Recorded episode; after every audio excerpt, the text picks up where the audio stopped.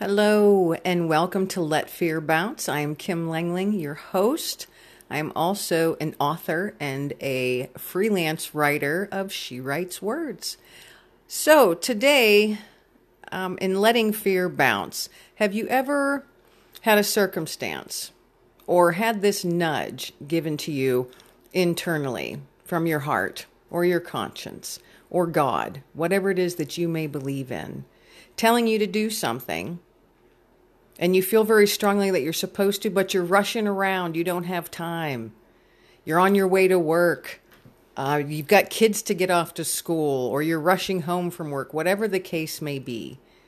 You found yourself stressed out, rushing around, but you still keep getting that nudge. I'm supposed to be doing this. I had one of those nudges years ago. It was early morning. I'm rushing around like normal in the house trying to get ready for work, get my daughter ready for school. We're both running late. Frustration level is running high. Have to take the dog out for the last time before we head out for the day. Finally get in my car. Daughter's off to school. Dog's taken care of. I get in my car and I'm rushing to work. Rushing. I'm speeding when I shouldn't be, and this entire time since I had woken up that morning was this nudge, and I have a friend named Lori.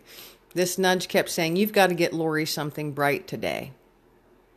That thought did not leave my head. I'm driving to work and hoping I miss all of the red lights, but of course I hit every single red light.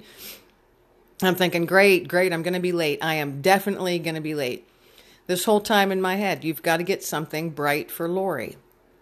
And I just threw out there, talking out loud in my car, I don't have time to stop to do anything. And I was getting frustrated with this little voice telling me that you've got to get something bright for Lori. So I went through several red lights and I come up to one. As, as I'm coming up, it turns yellow and then red. I'm frustrated. I'm like, great, I just hit another flipping red light. And as I'm sitting there, you've got to get something bright for Lori. So at the last second, I take a right into a parking lot of a plaza where I know that there are flowers sold in this one store. I rush into the store, running around in the flower area. I find a big bouquet of yellow Gerber daisies. They were gorgeous. And in the entire time in my head, I'm thinking, all right, yellow, yellow Gerber daisies. Are these bright enough? Is this going to be good enough? I'm still frustrated, but I'm doing what the nudge was telling me to do. Get something bright for my friend. So I get back in my car and thinking, okay, I'm really going to be late now because I'm going to be stopping at Lori's. And she had her own shop at that time. So I went to the other side of town, parked, got out, went into her shop. She came walking up through the front and saw me standing there with this bunch of bright yellow flowers. And a look came across her face. And I just handed the flowers over to her and said, I have been nudged by God this entire morning since I woke up, telling me I have to get something bright for Lori. And I handed her the flowers. She took the flowers from me, and tears began to fall down her face. And she said, how did you know? How did you know? And I said, dear heart, I don't know what you're talking about. I've just had this nudge since I woke up this morning telling me over and over, you've got to get something bright for Lori. And she gave me a huge hug as she was crying. And she said, my mother-in-law just passed away yesterday. And I looked at her and I said, there was no way I could have known that.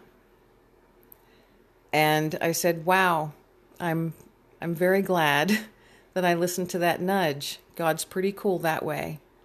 And she said, yes, he is. God is pretty cool that way. And I gave her a huge hug and, of course, my sympathy. Then I had to rush to work. And I was late for work. Yes, yes, I was. I got to work, explained the situation to my bosses, why I was late. They were very understanding and very empathetic. And they said, you did good, kid. At that time, they called me kid. But they said, you did good, kid.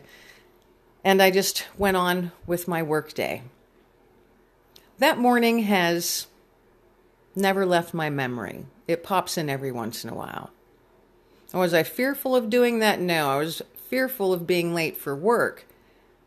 But that nudge that kept pushing me so strongly, at that time, it was so much more important for me to reach out to my friend and give her something bright that day, even though I had no idea why I was supposed to be doing it.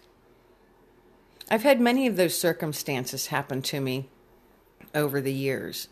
I'm wondering if any of you may have, where you get those strong nudges, and maybe you're fearful of doing it. Maybe that nudge is asking you to step way outside of your comfort zone, way outside of your comfort zone. I've had those nudges so many times over the years, and this year especially, I've had an awful lot of them.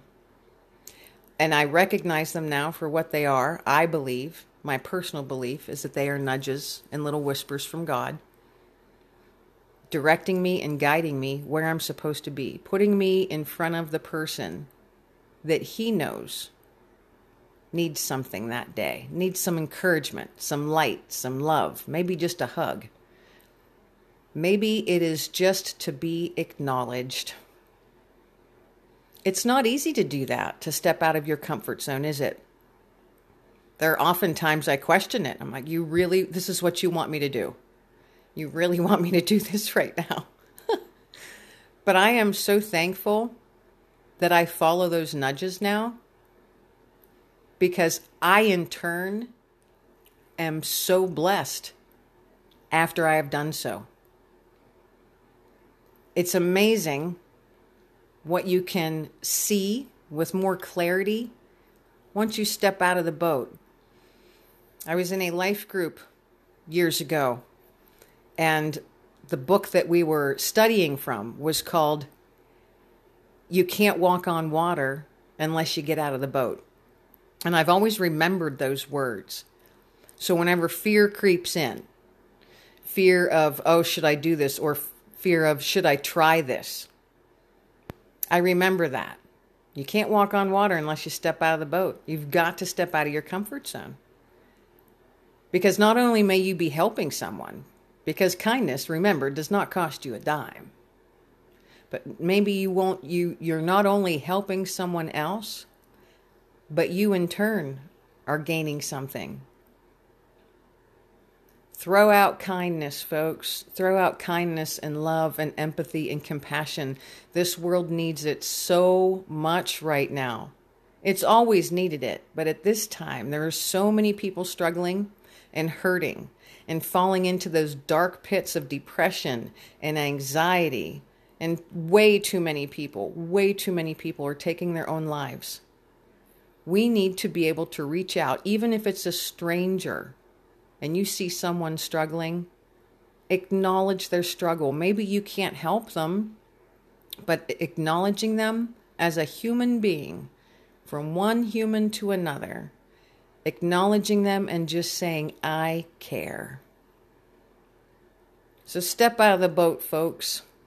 Push that fear and that discomfort to the side and do what your heart is nudging you to do. Reach out in kindness, empathy, and compassion. And it, it truly will. I guarantee it will change your entire day as well. Thanks for tuning in, folks. This is Kim Langling from Let Fear Bounce. Be well, stay well, and be blessed.